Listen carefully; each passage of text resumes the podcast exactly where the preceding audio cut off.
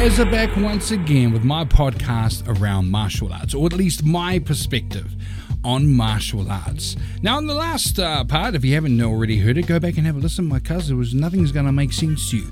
But in the book, I finally had it, the Holy Grail.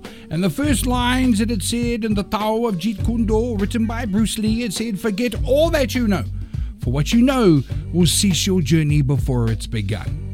JKD, or what is known as Jeet Kune Do, was a non classical form of martial arts that, as far as I could tell, everyone who was anyone said it didn't work and Bruce was losing his marbles. In 1967, July 9th, Bruce Lee developed the art. JKD was a form without form, and to most traditionalists, it was potato. It was potato ass. But Bruce recognized very early that exchanges uh, like between fighters, no matter their disciplines, that they took far too long to come to a victor.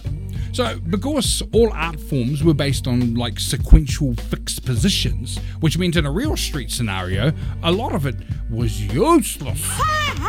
but running through the positions of Taekwondo, I started to realize he was right. For example, Taekwondo heavily relied on like uh, fixed kick positions, but if you got taken to the ground, it was hopeless because there's no way you can do a side kick from the ground. Boxing is great if punches were all that was thrown in a street fight, but against a Taekwondo exponent who kicks you in the face, well, they'd obviously walk away the winner. Karate, with its flash kicks, punches, and blocks, are amazing to watch. But if your opponent has great footwork, distance, and movement like a boxer, you're never going to hit them.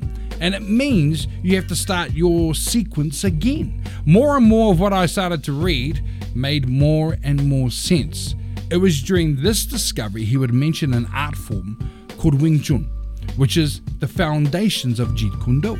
It was here I needed to understand what was so special about this particular art and why it was so vital to the success of fully understanding JKD. Ooh, wow.